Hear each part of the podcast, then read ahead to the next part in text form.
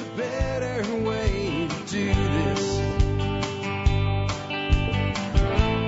Let me show you. Hi, folks. This is Jack with another edition of the Survival Podcast. As always, one man's view of the changing world, the changing times, and the things we can all do to live a better life if times get tough or even if they don't. Today is February the 12th, 2013.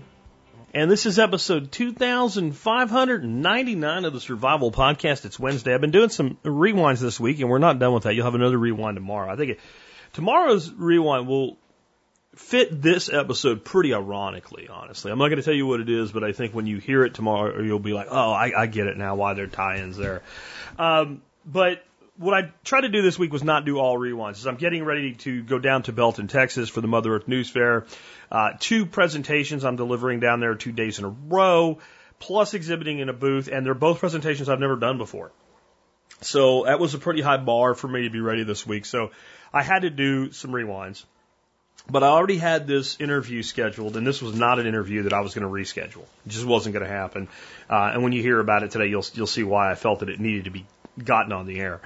Um, and then Friday with expert counsel. So I was able to give you two new shows this week and three pretty cool rewinds.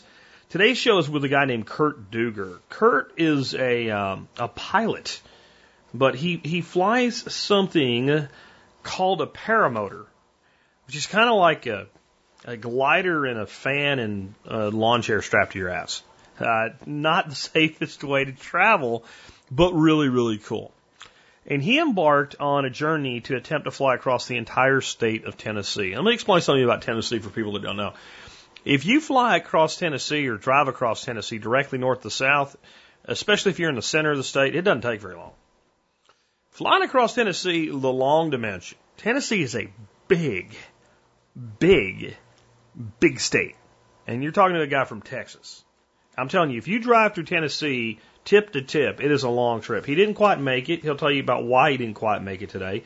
But he did raise some money for an organization called the Dark Horse Lodge. And as much as Kent is here today to talk about his his his uh, adventure uh, flying this crazy machine, he's here to talk to you more about the Dark Horse Lodge, which is an organization that's designed to help veterans come back to the world and to prevent suicides in veterans. This is a a very close topic to my heart. Um, you know, having gone through the world and changed over the years since I served and becoming an anarchist, I think sometimes people think that I don't value our servicemen or what have you, and that nothing could be further than the truth. Uh, Kurt is a Marine, and they say there's no such thing as an ex-Marine. Uh, in the Army, we'll often say we're ex-Army. Um, but I think there is that same spirit. Like you, if you become a soldier, you're a soldier. You can't unbe a soldier. You will be a soldier forever.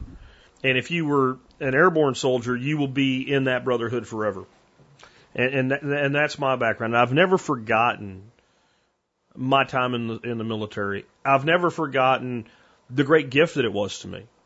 For all of the things I think we do with our military today that's a mistake around the world, um, and many of our military members are the first ones to tell you that some of the things we're doing today is is incredibly uh, wasteful of human life. Um, the army gave me some real positives in my life. It, it may have saved me from myself in a big way, but it also did change me in a way that made it impossible for me to simply reenter society. And when I came home, I tried to go back and I'll tell you more about that tomorrow. So I won't won't belabor it today. But I ended up having to take a pretty long walk in the woods, and I eventually came here to Texas. And even when I got here, and I was living with an army buddy who I served with, so you have someone to talk to that not only was there but was there with you. It still took me a long time, and it was only three years that I served, and I did not serve in a combat theater. I did not see people die in front of me left and right. I did not worry about IEDs going off. And it still was difficult. And to think about what it must be like today to come home from a place like Afghanistan or Iraq and have no one really give a shit. People always say they care, but in the end, if you look at what the way people are treated, we don't care. And then try to put your life back together there's going to be some portion of those people that have a real hard time doing it. And I'm going to tell you what they need from personal experience more than anything else time. They need time. Maybe it's at the Dark Horse Lodge. Maybe it's with the wolf rescues. One of the amazing things I've seen is the, the, the Veterans Wolf Rescue Project. Maybe it's walking the trail. Maybe it's just something else. But what they need is time to figure out what I'm going to do with the rest of this life that lays out in front of me. And under the best circumstances, they need some time. Some of them are coming home with injuries you can't see. Some of them are coming home with injuries you can see. And all of them are coming home with scars, whether you see them or not. Kurt's going to talk to you about an organization today that's making a difference. Not for all of them, for some, for the ones that can. He's going to tell you about an adventure he went on. You know, it didn't change the world, but the simple acts we can do that help one or two people, in the end, they do change the world. And that's what we're going to be talking about with, with Kurt in just a bit. Before we do that, let's go ahead and hear from our two sponsors of the day. Sponsor of the day number one today is RidgeWallet.com. I, I love Ridge Wallet because it's helped me become more of a minimalist. Um, I didn't think I'd like it. When they first approached me about being a sponsor, I'm like, well, send me some product and I'll see. And, you know, they sent it to me and I'm like, I got all this stuff. I, my challenge coin, uh, it's not going to fit and uh, this other stuff. And I'm like, you know what? Just put whatever fits in it in it, carry it for a month.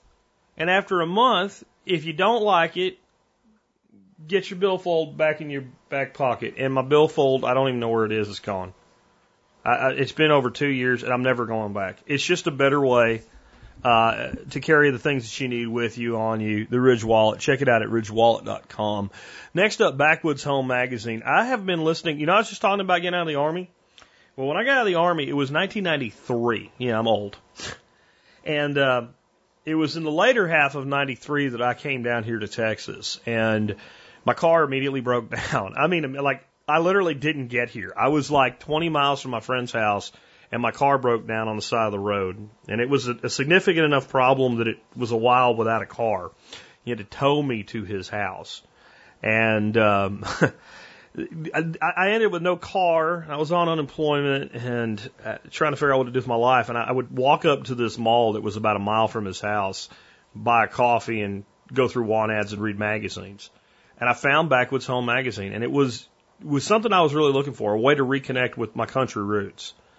And I was living in this big city, and I didn't have a pot to piss in and what have you. I started reading it, and when I got a job and you know had some income and solved my basic problems, Backwoods Home was the first magazine I ever subscribed to in my life, and that was by 1994. I had subscribed to Backwoods Home. And I've been a subscriber to Backwoods Home ever since. It comes to me every month, even now. The only time that I wasn't a subscriber was about the year and a half they went away. And I was so happy when they came back. And as soon as they came back, they wanted to sponsor the show again. So you bet I said yes. Backwoods Home was just awesome. It's everything you want to know. It's the, uh, the journal of self-reliance, independence, and liberty. Check them out today at backwoodshome.com. All right, let's get our uh, special guests on with us now. I actually have two guests. Kurt uh, is going to be on, who I've already talked about, along with Gretchen uh, Gretchen Catherwood, who is actually uh, part of a husband and wife team that have built the Dark Horse Lodge. And so I'm going to have both of them. I just wanted to be clear about something that could get a little confusing during the interview uh, if if I don't point it out up front. Kurt Duger is uh, supporting this with his efforts with his uh, with his flight, and Gretchen and her husband Kirk are married and building the retreat. So you will hear Kurt and Kirk during this, and they are two different people that have uh, uh, voices or uh, names that sound quite similar. With that, uh, Kurt and uh, Gretchen, welcome to the Survival Podcast. Thanks, Jack. It's great Hi to be there. here. Hey, uh, you know, now I've got two of you. I didn't know that. I got bamboozled into doing an evening interview. Uh, now I got two people, thought I had one. So I'm going to let y'all figure out who goes first. But why don't both of y'all tell us a little bit about yourselves and, and don't plow into Dark Horse Lodge or flying around like Fan Man on a, uh, on a chair. Just like connect with the audience. Like, tell us, like, go back to like high school, trying to figure out your life and how you end up where you are now, something like that, just so the audience knows who they're, they're listening to today. Yeah, so uh, I'm Kurt Duggar. I grew up in West Tennessee. Um, went into the Marine Corps, graduated high school in 2000, and uh, stayed there until 2008. I was infantry there, went to Iraq and Afghanistan, decided to get out, and somewhere along the way decided that flying a lawn chair would probably be the greatest thing on earth. and ran into the Catherwoods and Dark Horse Lodge and And here we are. and here we are. and I'm Gretchen Catherwood. I was born and raised in northern Illinois, married a soldier, and we lived all over the place from Fort Gordon, Georgia to Fort Huachuca, Arizona to Germany where both of our kids were born and uh, moved back to the States and raised our children in um, Kingston, Illinois, and then Byron, Illinois, where both of our kids went to high school, and our son joined the Marine Corps, and my daughter married a Marine, and um, ended up down here in West Tennessee after our son was killed in Afghanistan in 2010. Okay, well, Kurt, this one's for you then, because you, are the, the the guy flying around in a lawn chair. oh yeah. Explain what a paramotor is and how it works. it's everybody's first question. Man, it's awesome. It's it's actually it's two pieces. You've got the the glider part which looks kind of like a parachute and it doesn't work like a parachute, it works like an airplane wing, so it's got to have some airspeed to make it fly. And then you have the motor part, which you wear kind of like a backpack, and it's got a harness and a little seat built into it. And the way it all works together is you start out on the ground with the glider laid out behind you. You've got the motor on your back with a propeller turning, and when you're ready to launch, you start running and pull the glider up behind you. And when it catches the wind, then you hit the throttle on the motor, and then you just run into the sky and keep going. And That's about it. and so how does that connect to something called Dark Horse Lodge? What do those two things have to do with each other? And what is a Dark Horse Lodge?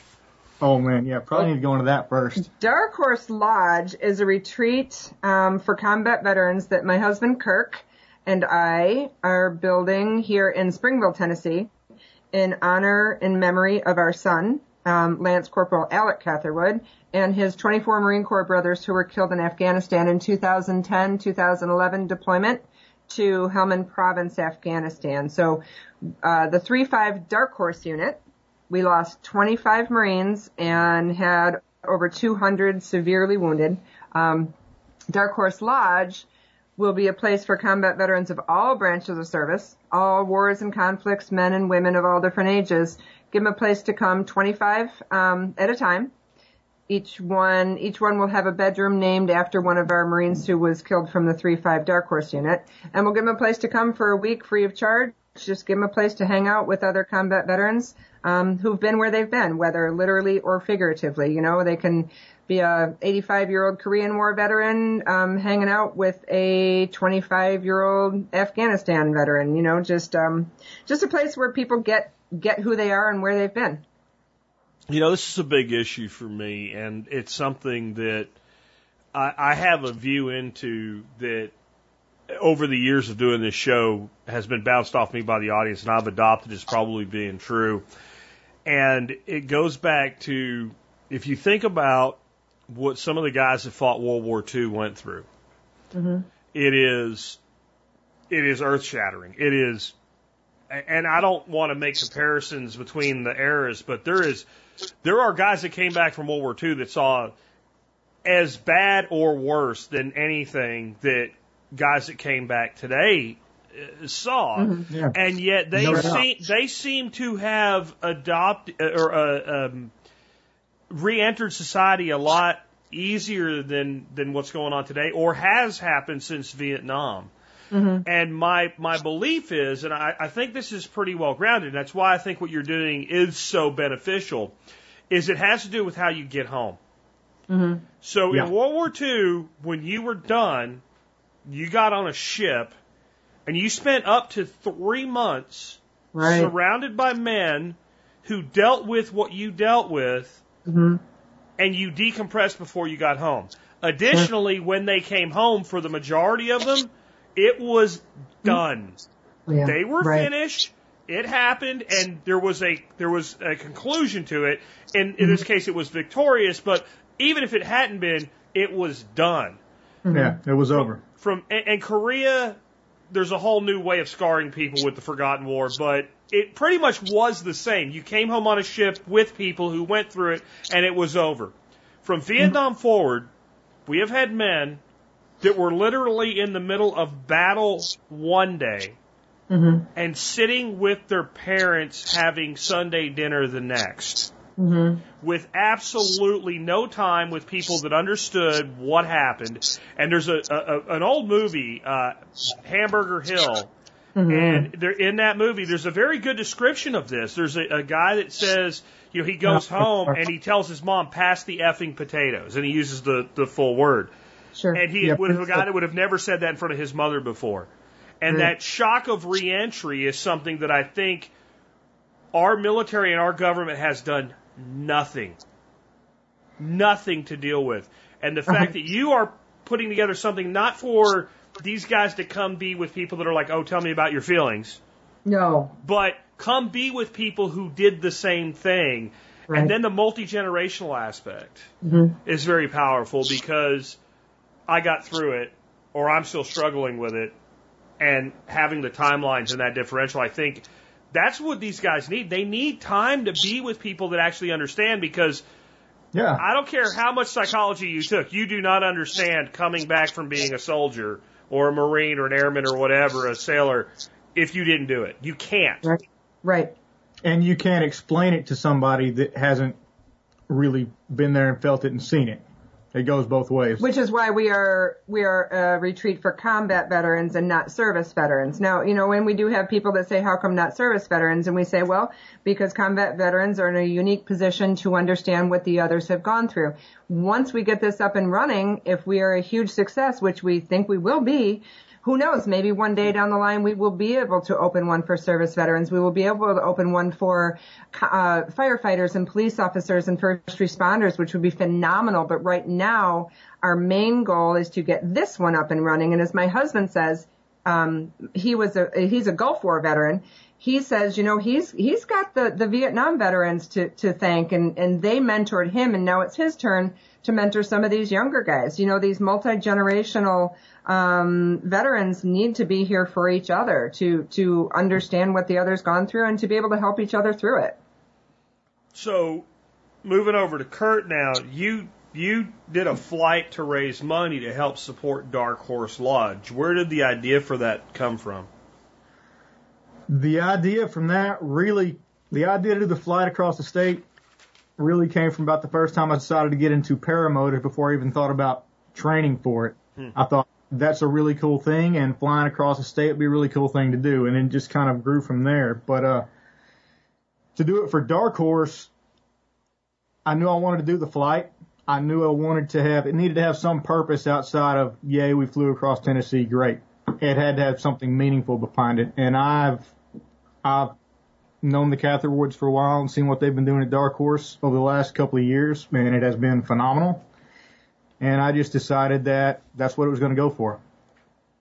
Last year, took off in October, did not make it across the state. I want to say we flew 260, 280 miles before the weather finally shut it down. That the last flight was definitely the scariest flight of my life. That was, that was Yeah. a very interesting story. That was intense. But uh, but this year it's looking like it's going to be a whole different animal. Whereas last year it was me. So far this year we've got six pilots confirmed, maybe up six to ten, and we've got motorcycles involved somewhere between six and twenty-ish now with ground support and various airport managers along the way.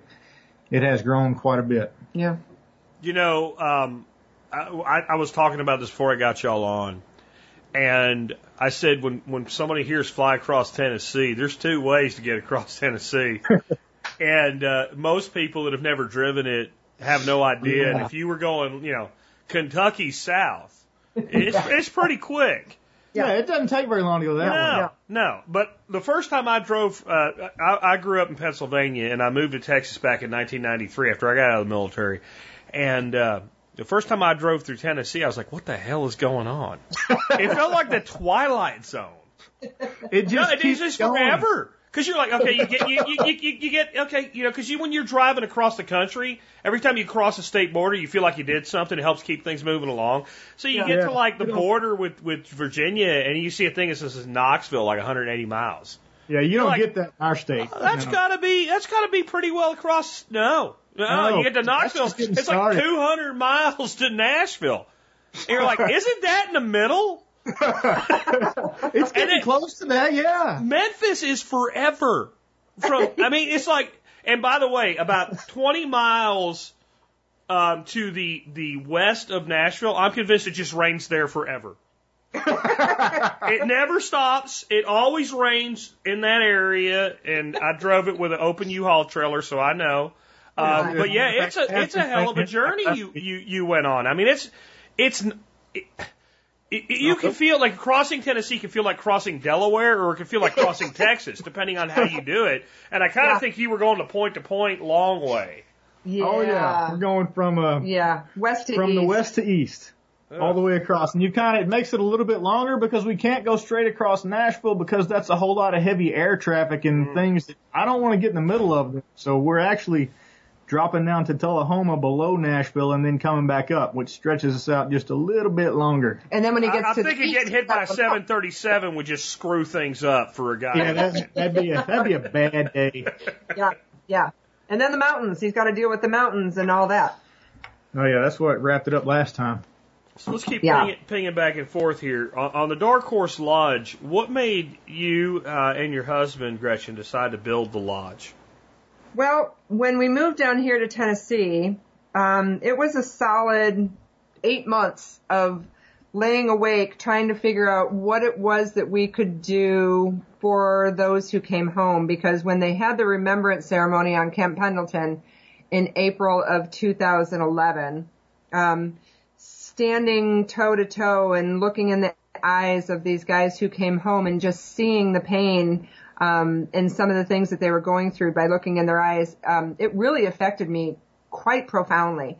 And so I said to Kirk, you know, we we we live in this really beautiful place now. There's got to be a way that we can share it. And he said, you know, this isn't what we came down here for. We came down here to retire eventually, and this is biting off more than we can chew.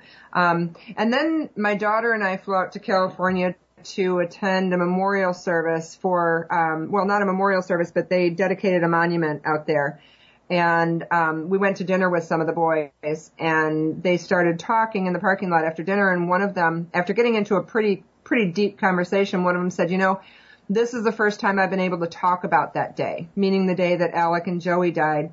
And um, and so on the plane on the way home, I said to my daughter, you know, that's it. We, this is something that we have to do. And I went home and talked to my husband. And He goes, okay, I'm on board. And so that was when we applied for our 501c3 and it just kind of um, took shape from there. We sold our home and bought five acres from the lodge um, property. And my husband is single-handedly, literally, um, single-handedly building our home as we speak, uh, while working full-time. It's taken him three years, but we are living immediately next door so that we can take care of what needs to be taken care of at any given time. So, um, that's what we're doing, you know, and, and he really thought we were coming down here to retire and we are finding ourselves working harder than we ever have before and we will until we die. But, but to be honest with you, this is something that I wish somebody would have done for Alec had he been able to come home. You know, he, he was 19 years old and, and I can't do anything anymore for my son, but I can for the sons and daughters of other mothers, you know, and, and, to to talk to some of these men and women and to look in their eyes. Um, there's nothing I'd rather do.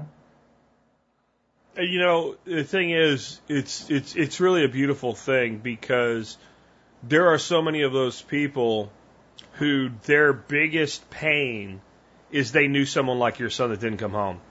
And they have guilt. They carry guilt because they came home and that person didn't. Oh, sure. And they need to understand that the best thing they can do for those fallen comrades is live for them. One hundred Because percent. because they can't. They can't. Right. Right. Now, Gretchen, you said you, you, you kind of told me you moved, you bounced around a lot, and a military Yeah. family, you're going to do that. What made you guys decide on Tennessee? Was it just where you were and and growing where you're you're planted, or was it like something that made you move there, or or what? Some people just have good taste in where they decide to live. That's really Well, honestly, we were in Northern Illinois, and we lived. Actually, Kirk and I were both born and raised Like, in Northern so you were in Illinois. Illinois and you wanted to do something positive, so you Yeah, knew you had to leave, right? That was a, Yeah, that was exactly. a given. Like it's impossible Exactly. to do anything good in Illinois. So I know, I know. Well, after we got out of the military, we ended up back in Illinois because that's where our families were. But quite honestly, um, the winter of 2010, 2011 got to be so intense that I said, you know what? We need to get out of here. And Kirk finally said after a four foot snowfall, he's like, I'm with you.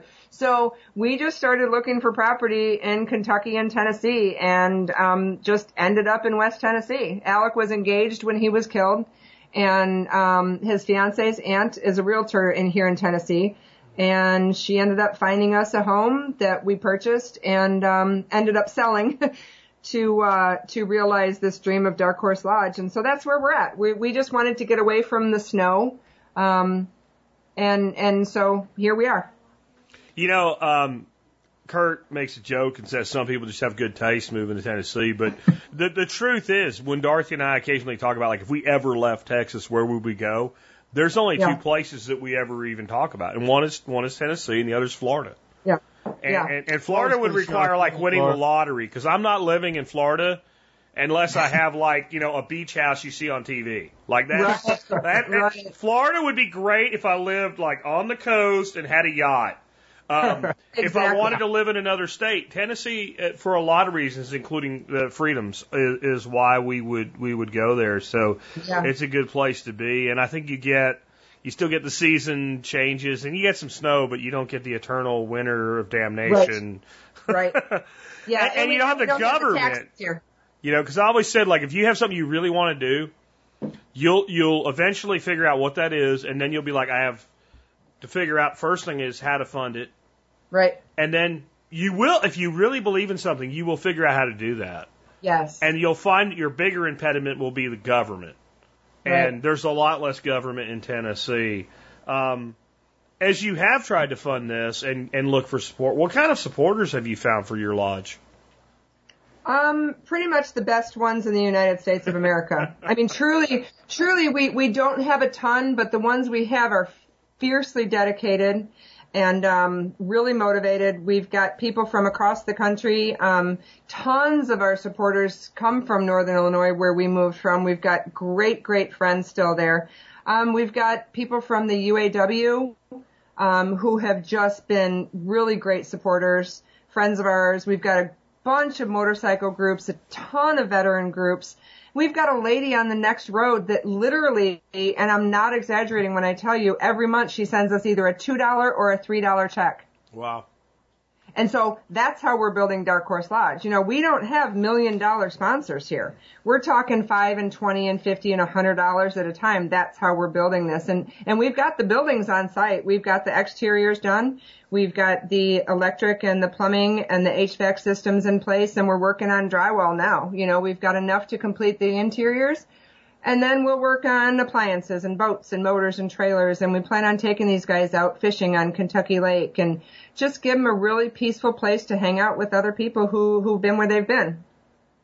You know, and the one thing you've got going for you is, uh, as much as you're trying to make it nice for them, veterans who have been deployed do not have an expectation of the Hilton, right? So, like, No. w- you don't have to worry about having caviar laid out. You just need a place that's comfortable and a place where they can be with other people that understand them.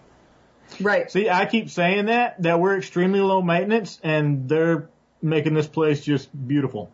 Well, and, and, and, and they're not getting caviar and they're not getting the Hilton. As a matter of fact, a lot of civilians, when they come visit the lodge, and we do get a lot of visitors and we encourage and welcome visitors, but people look at our shower house and they're like, so wait, you're going to make them shower in a cinder block building? I'm saying yes, because quite honestly, this is the Taj Mahal compared to where they've been. Yeah, we're like, wow, we can sleep indoors and take showers and stuff and still So we'll hang out have in the woods. yeah, this, we'll, is, this is phenomenal. we'll have heat and we'll have hot water and we'll have privacy and and and heating and air and and you know it's it's not the Taj Mahal and it's not the Hilton, but And it wouldn't work if it was. No, it wouldn't. And I'll tell you, there is some sort of level of nostalgia for some of it being a little bit like it was.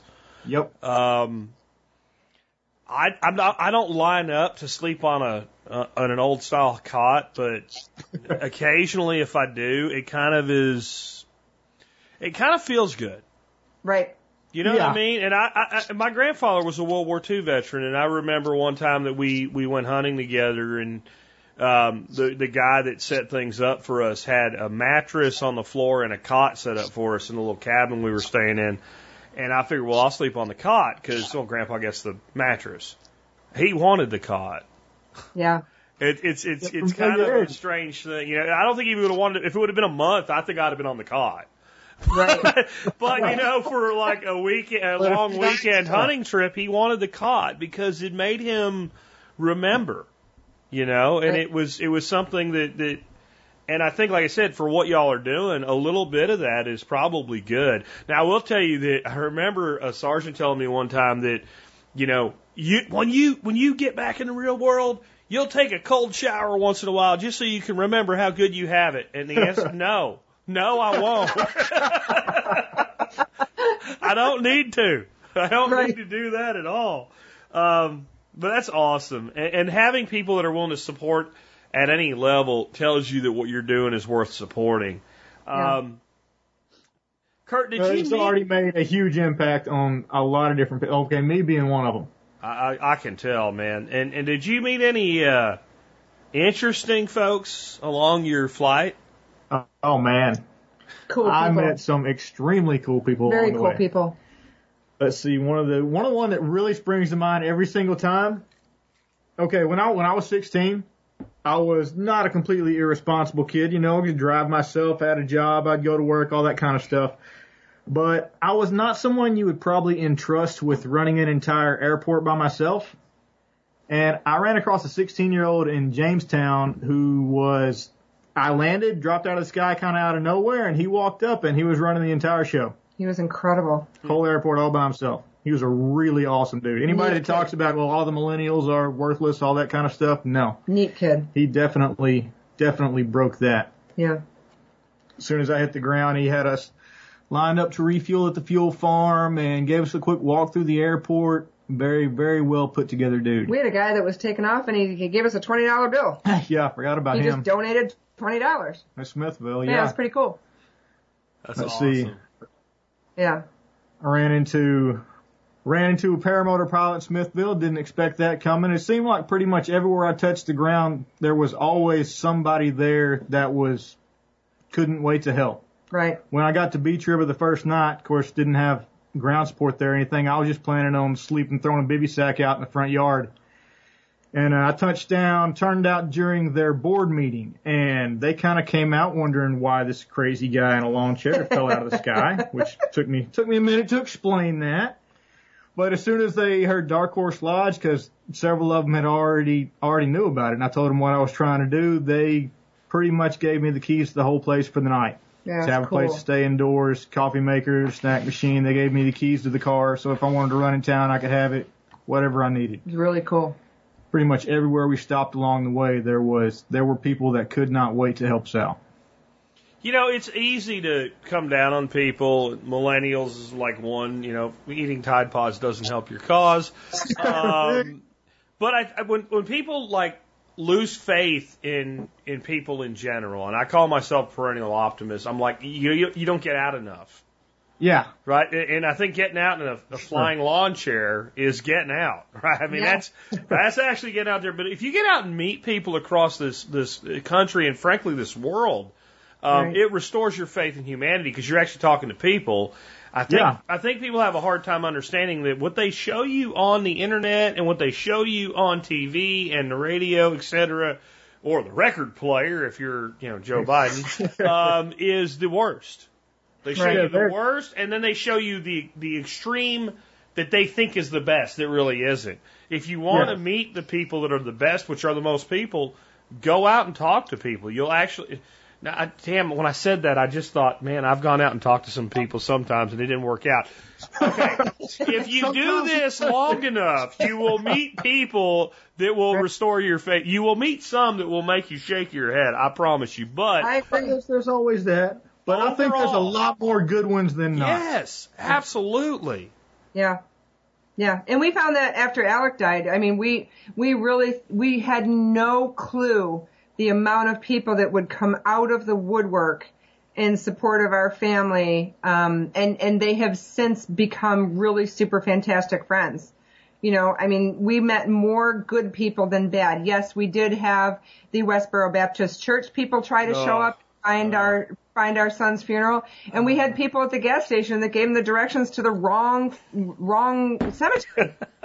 you know, but we had an incredible amount of supporters that were there to handle it in case they did show up. You know, and we, our very first people in line at the visitation were from Scotland. They were visiting from Scotland and they heard about our son and they showed up at the visitation. I mean, who does that?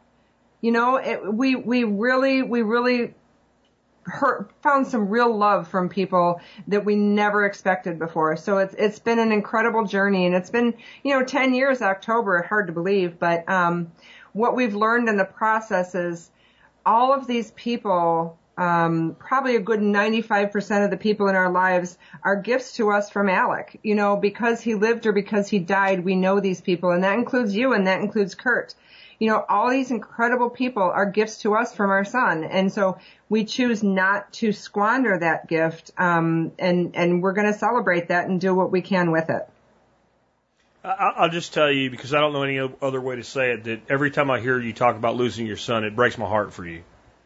Um, and I know that you heal as best you can. I know that you go on. I know you make something great out of it. But my son's 30, so he's about a year older than your son would be if my math is right from what I've heard so far. Right.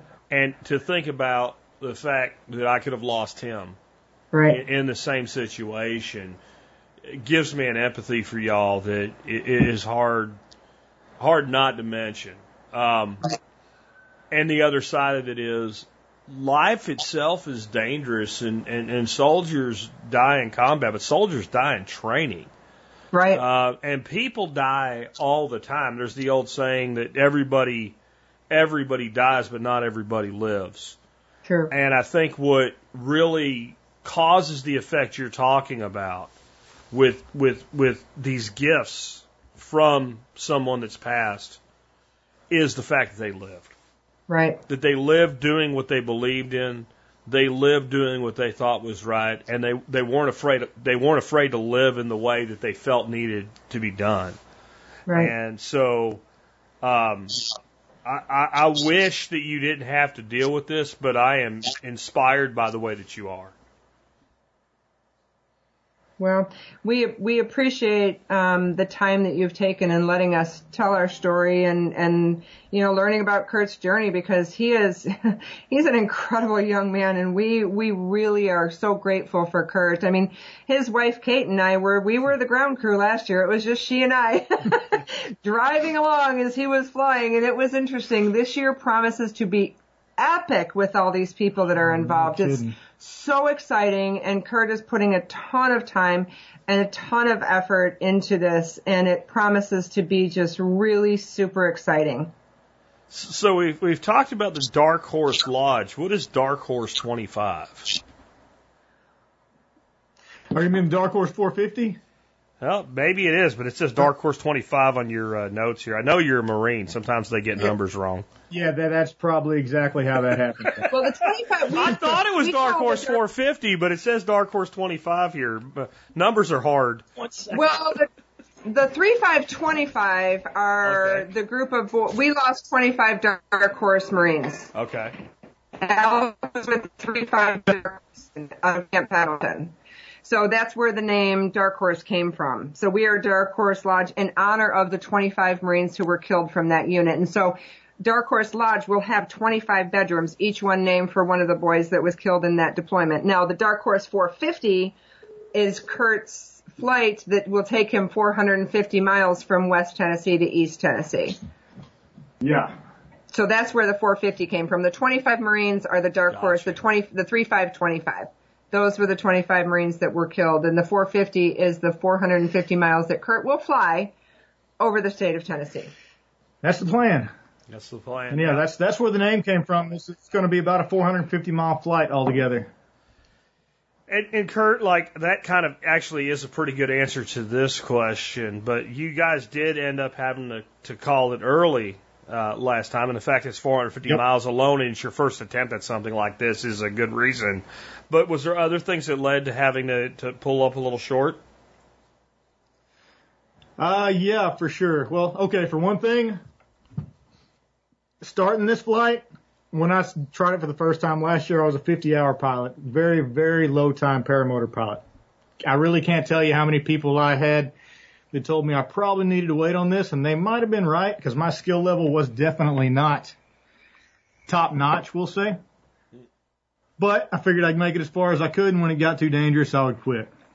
The uh, what finally led to me calling it the very last flight, going from Jamestown to Scott Airport, where we met that really cool 16 year old at Jamestown, right? Paramotors, we don't fly during the middle of the day. We generally like to fly in the beginning of the day and the end of the day because the air's a lot calmer. It's a lot, mm-hmm. there's not nearly as much sunshine out, not nearly as much thermals, there's not that many wind gusts. It's a lot safer place to fly.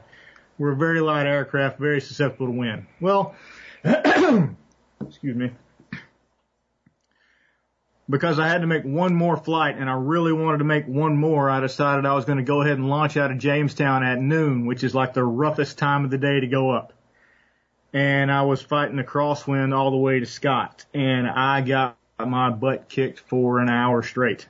It was, it was something special. And then he got his butt kicked from his wife when he landed. Uh, yeah. Yeah, well, well, I had some, I had some great times during the flight, but yeah, the end of it was really what sealed the deal. When I got, I was about 1500 feet trying to descend going to Scott Airport and the thermals, sun hitting the ground and it heats up the ground and the heat goes up in a big column, kind of like a tornado, right? If you notice buzzers flying around, that's what they're doing. They're riding that column of warm air.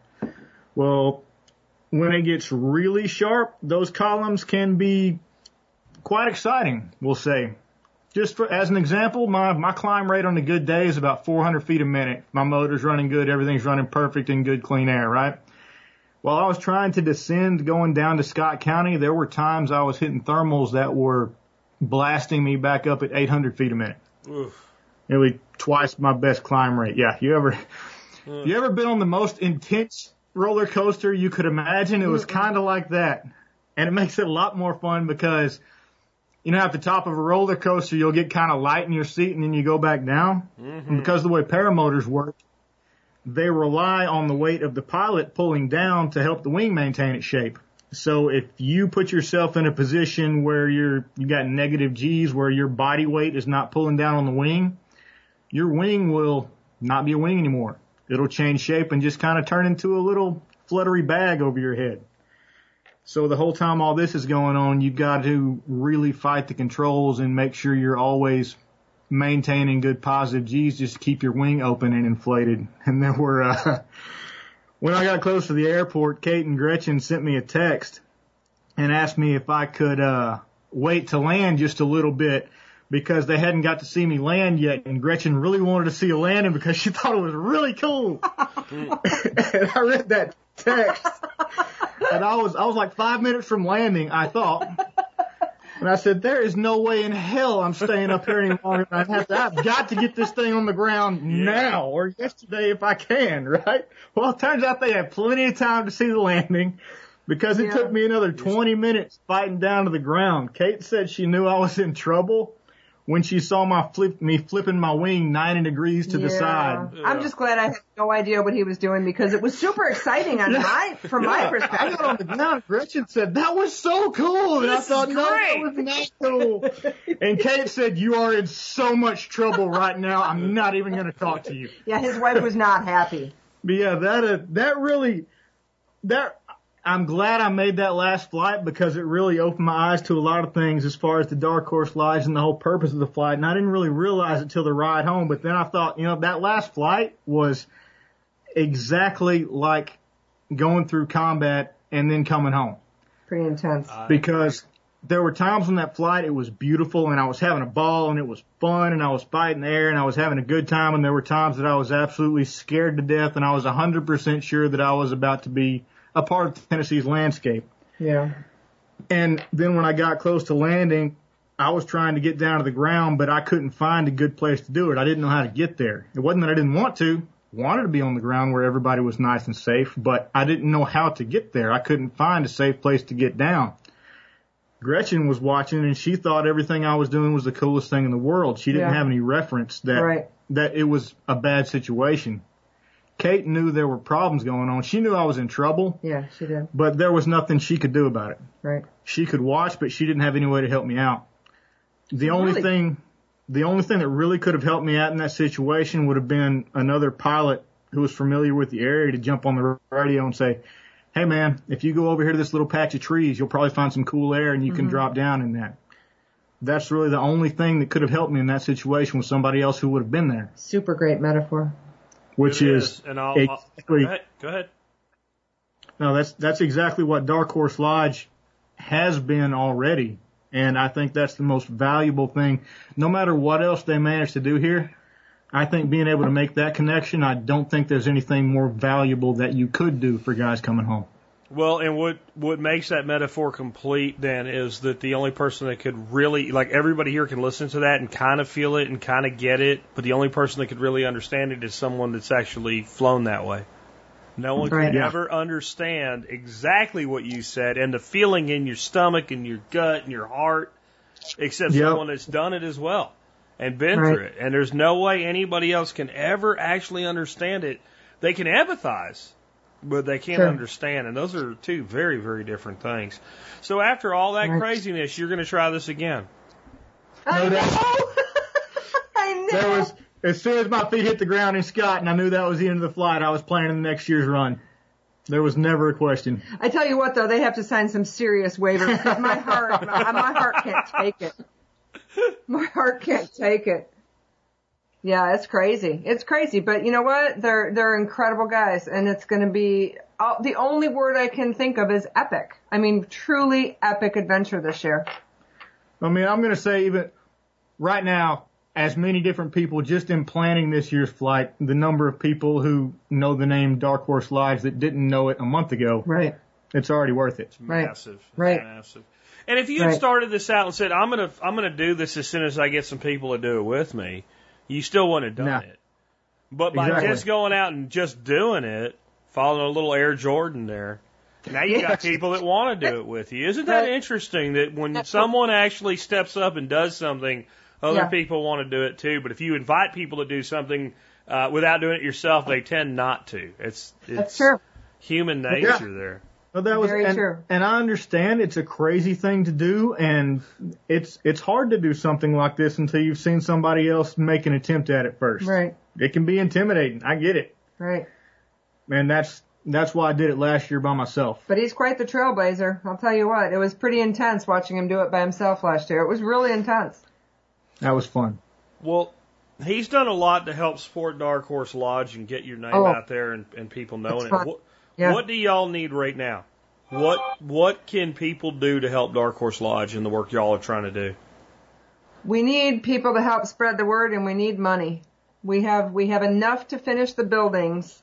Um, and then we need appliances. We need kitchen equipment. bec- Uh, we need wheelchair ramps. We need decking. We need boats, trailers, motors, gear for fishing. Um, we need support. You know, we, we ju- we're going to be working on donations for the rest of our lives. You know, this is something that getting up and running is crucial, but then we need to remain up and running. We, you know, our electric bill, our, our food bill, our fuel for the boats. We need, we need corporate sponsors. You know, Kohler has donated $20,500 of our fixtures as well as, you know, a 60 inch zero turn commercial grade mower, you know, but we could use more corporate sponsors, you know, a yearly sponsorship kind of thing. Um, we need money and we need people to help spread the word.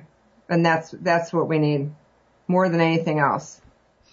Well, and it sounds like you could use money, but you could also use stuff. But I'm going to throw out a suggestion, and that is if you're someone that thinks you can help with stuff, contact these folks first and find out if the stuff you have is the stuff they need because Please. yeah, Okay. and I'm sure that it might be like, yeah, we can use that, we can use that, we can use that, but no, don't, don't, don't do that when it Right. comes to stuff. And it's because Right. it's it's one of those things that sometimes people think they're helping, but they're not with with stuff. Oh, a hundred percent. But the right stuff can be better than money.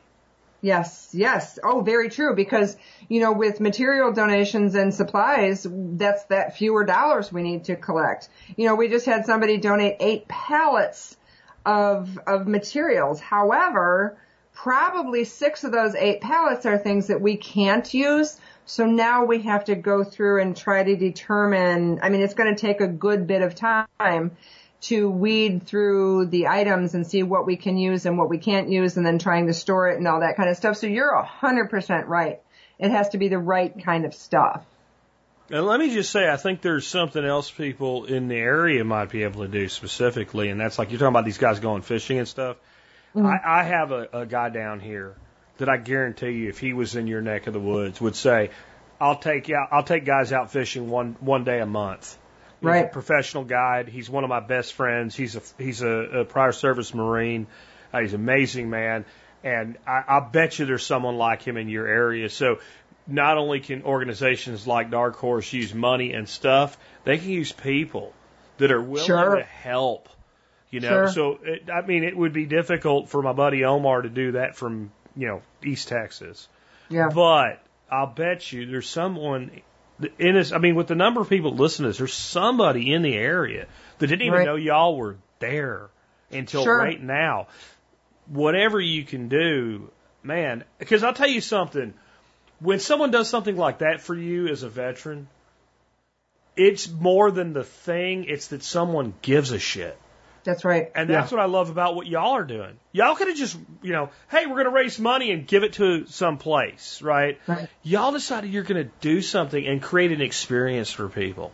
Right. And and that experience is what these guys need. They, you know, there are organizations all they do is try to help these guys find a job. Great. And there's guys that's all they need. But there are people what they really need is they need time and they need space. Right. And the fact that y'all are doing that is is is, is so huge. You guys want to tell folks how to learn more about what you're doing, how to get involved, how to help? Well, we are Dark Horse Lodge on Facebook, and we have a website which is darkhorselodge.org. Um, and people are more than welcome to. We have a contact um, tab on our website where people can reach out, and even on Facebook, you know, they can make donations on our Facebook page, which is cool because Facebook charges for a 501c3, which is what we are, uh, zero fees, which is cool.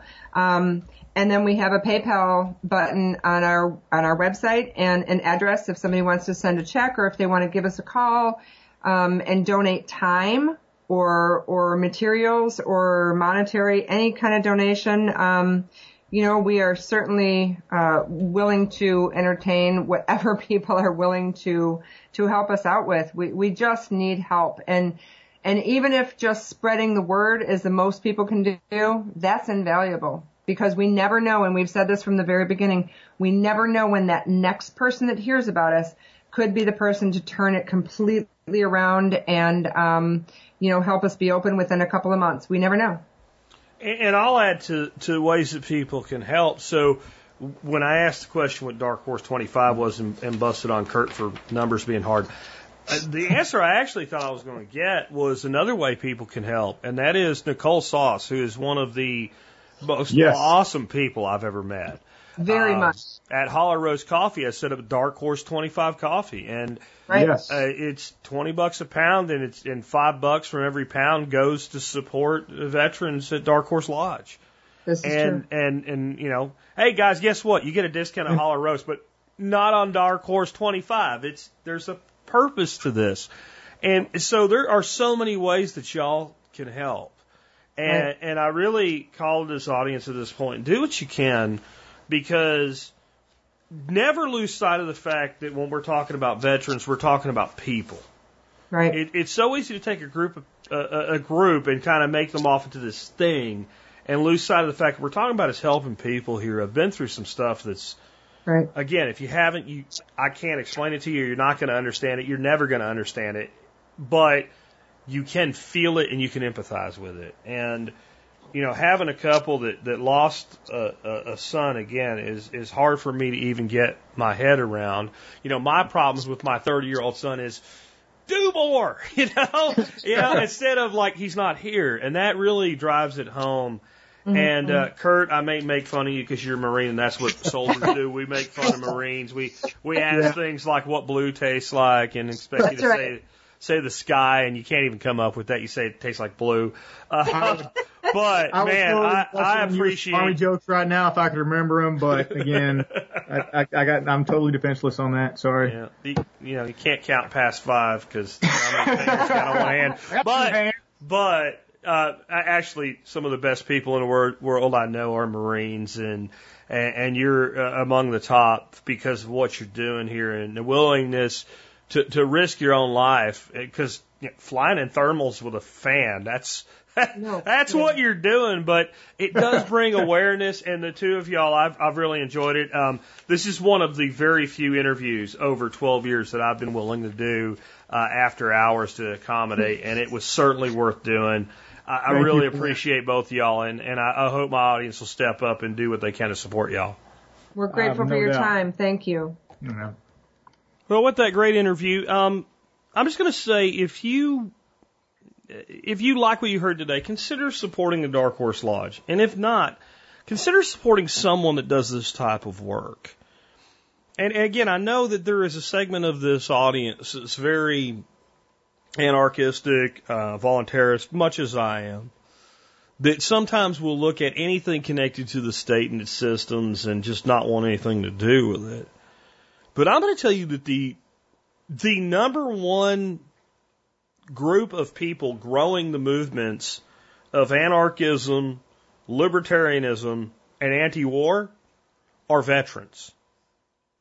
There, there's there's probably no group that's contributing more to the growth of this segment of society than veterans. And it's because we have seen the futility and the stupidity that is war, where others have not. Those are words of Dwight Eisenhower, by the way, as well. The futility and the stupidity of war. So if you really want to move the world away from a world of conflict and war, it may seem counterintuitive, but the people that are your best allies are veterans.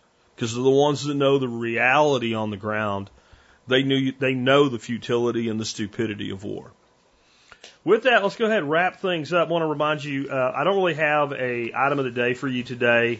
I've been putting them out in the Daily Mail, um, but the way I'm recording, I'm like I did all the shows this week in a day and a half, so I, I don't have them prearranged. But you can always support the show by doing your online shopping where at tspaz.com, and kind of a little call out as well. Hey, you know, if you want to stay in touch with all the things that I'm doing all the time, all you got to do is subscribe to the Daily Mail. Just go to the survivalpodcast.com and click on subscribe. Fill out a form. You'll get one email a day. That's it. It'll have some text and some links in it. I don't, I don't even send like, you know, fancy ones with all kinds of graphics and crap and who knows what's buried in there. I send, you know, two, three, four bullet points with a link. That's it. And I send it once a day manually so there's no confusion anymore. I used to do it automated and sometimes we'd get three emails a day and get pissed off or whatever.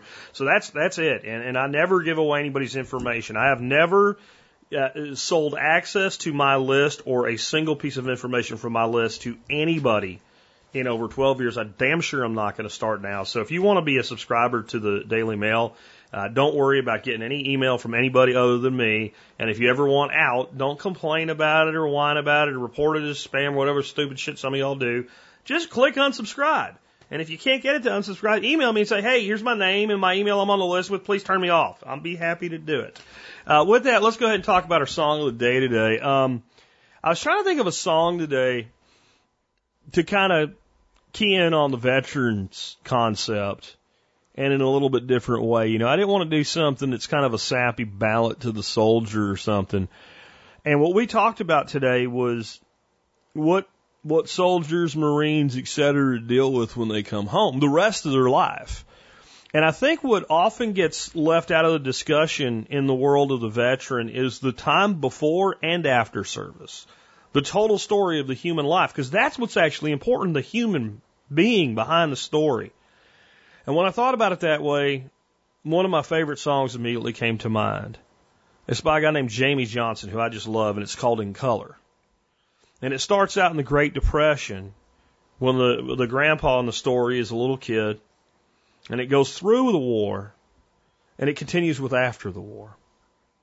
And this is just one of the most beautiful, heartfelt, and real songs that I've ever heard. Is it based on a real story? Like when it was written, was there an actual person in mind? Is this a real story of what happened?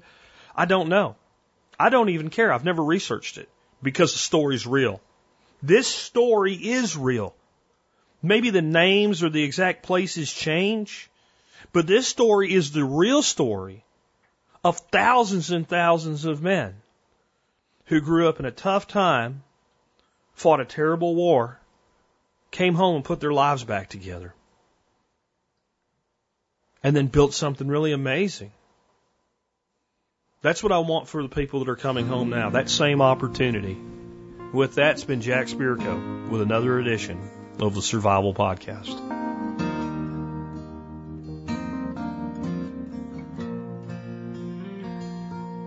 I said, Grandpa, what's this picture here? It's all black and white, and it ain't real clear. Is that you there?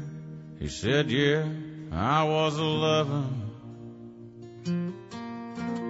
Times were tough back in 35. That's me and Uncle Joe just trying to survive a cotton farm and a Great Depression. If it looks like we were scared to death, like a couple of kids just trying to save each other, you should have seen it in color.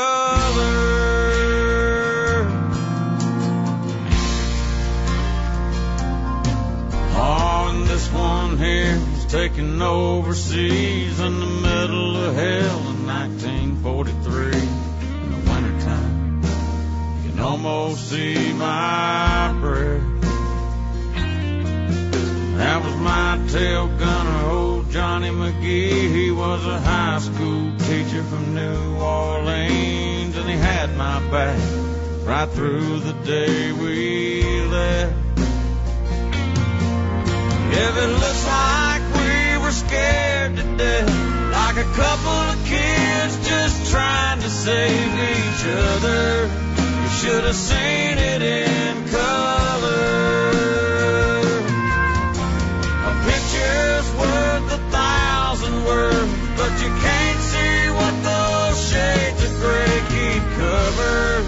You should have seen it in color.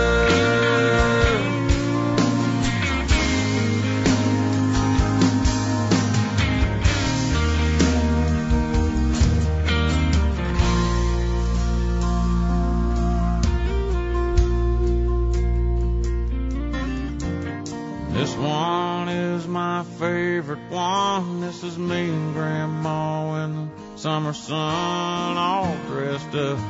The day we said our vows. You can't tell here, but it was hot that June. That rose was red and her eyes were blue, and just look at that smile. I was so proud. That's the story of my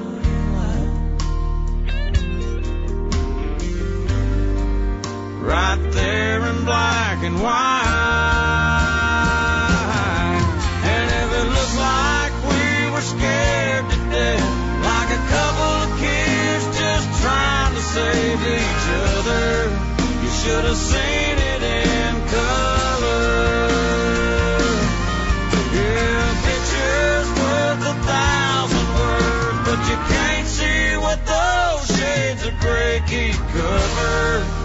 should have seen.